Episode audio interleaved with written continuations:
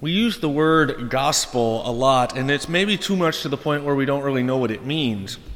Is the gospel simply Jesus loves you? It's nice, but I don't think it's enough.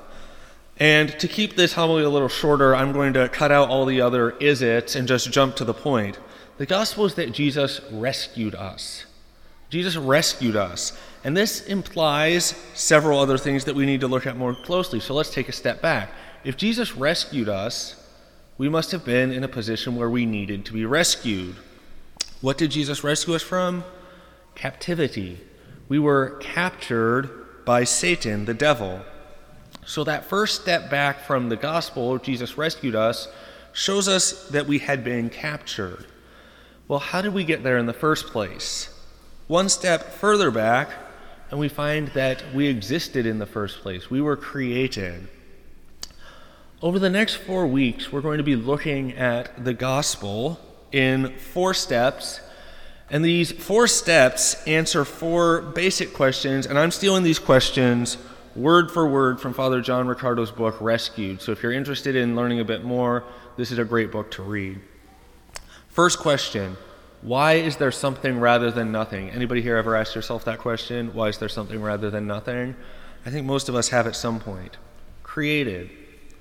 Why is everything so obviously messed up? The answer to that is captured. Third question What, if anything, has God done about it? And that's where we get the word rescued, and that is the heart of the gospel. And then the fourth word, the fourth question if God has done something, how should I respond? And that's going to be summed up in the word response. So, our goal over these next four weeks is to answer each of these questions using those four words. So, today we look at that question why is there something rather than nothing?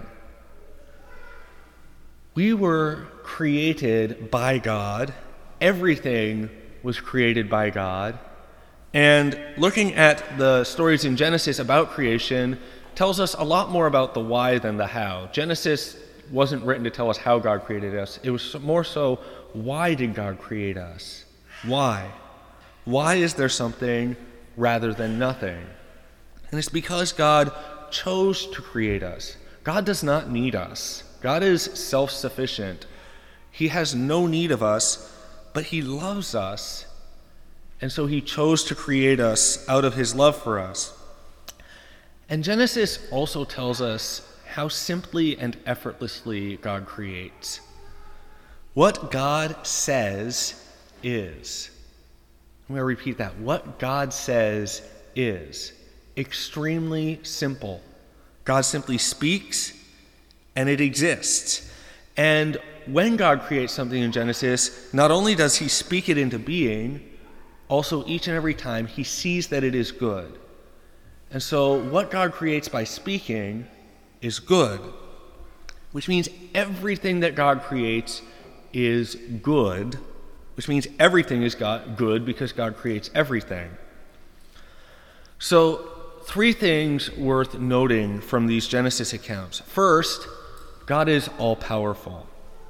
Anything that is good that we can even begin to imagine, God can simply speak a word and it will be. Father Riccardo loves the line, and he made the stars, and God made the stars. It's almost a throwaway line in the Genesis account. And certainly we know a lot more about the nature of the universe and the nature of the stars now than the writer of Genesis did, but it's still true.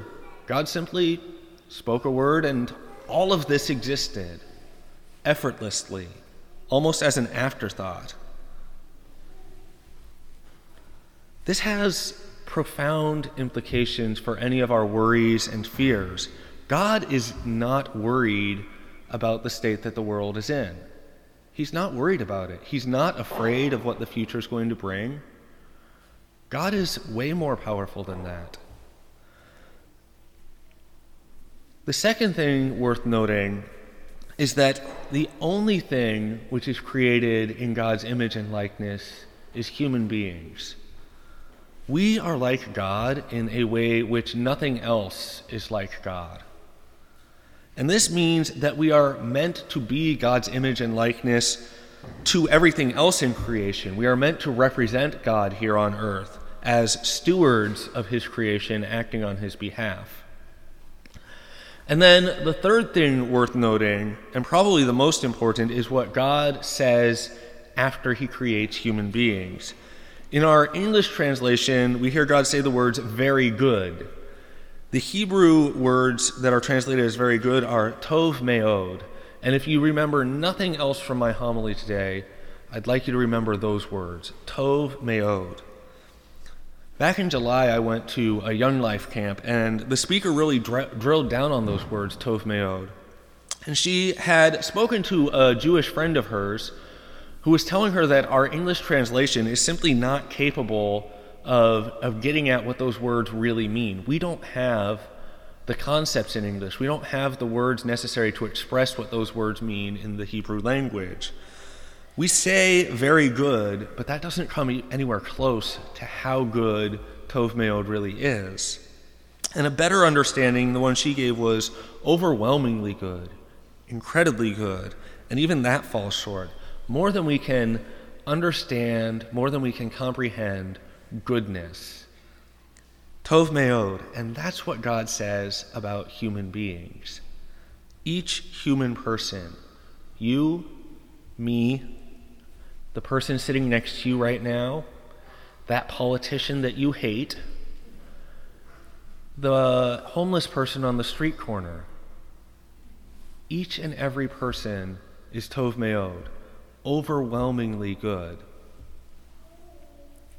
So I want you to say this with me right now. Say, I am Tov Meod. I am Tov Meod. We are all, each and every one of Tov Meod. Human beings have this dignity that comes from that, which is greater than any other created thing.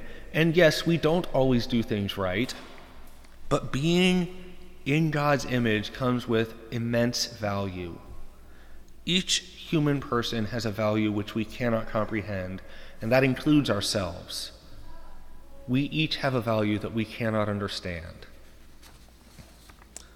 I recently read this quote, and I can't recall where I, it was, but I, I, had, I wrote it down because it was so good to remind myself. And it said, You are a living, breathing icon of God, and in this very moment, God is willing your existence because he delights in you. God is willing your existence because he delights in you. God delights in me, and he delights in you and he says that we are Tov Meod, overwhelmingly good. And so, not only is God not worried about the future, he also loves you individually and wants what is good for you. Understanding who God is can lead us to trusting in him.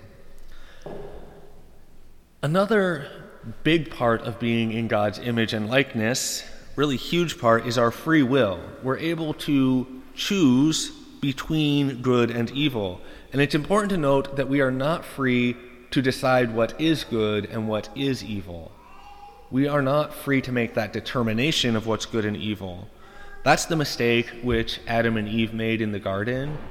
That's the mistake which human beings have been making ever since. That's the mistake which the vast majority, if not all of us in the world today, are making regularly, is trying to decide for ourselves what is good and what is evil. Only God gets to make that choice.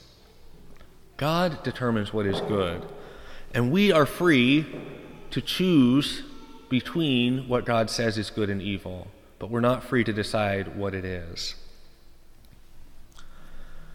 So, all of this comes out of the creation stories in Genesis, and that's what we were talking about today created. But before giving homework, I want to quickly preview the next couple weeks so we can see where we're going. Next week, we're going to be talking about capture. Why is everything so obviously messed up? And we'll focus largely on who Satan is and what he does. Satan captured us, but Satan is not God's equal, he's not a rival to God. Satan is an angel created by God, and as such, he was created to be good, like everything else in creation. But he also has that free will he chooses to reject God, and with that choice, Satan chooses to wage war on the human race. And another part of next week's theme stems from our own freedom. We were created to, free to choose what is good, but we have not fully retained that freedom. Sin creates addiction to sin, and like any other addiction, it inhibits our ability to choose freely. So sin keeps us from being free to choose what is good, and our original freedom from God has been diminished. Looking further ahead to week three, rescued, we see how Jesus has restored and offers freedom from our addiction to sin.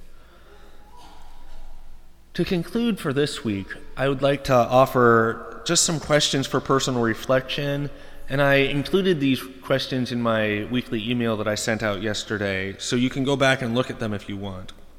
But these are just some questions to reflect on today and throughout the coming week. What is my image of God? Do I really trust God? What is my image of myself? And do I believe that I am Tov Meod? And we'll take a bit of time to reflect on those right now. But again, I encourage you to spend some more time reflecting on them over the course of the week. So, again, what is my image of God?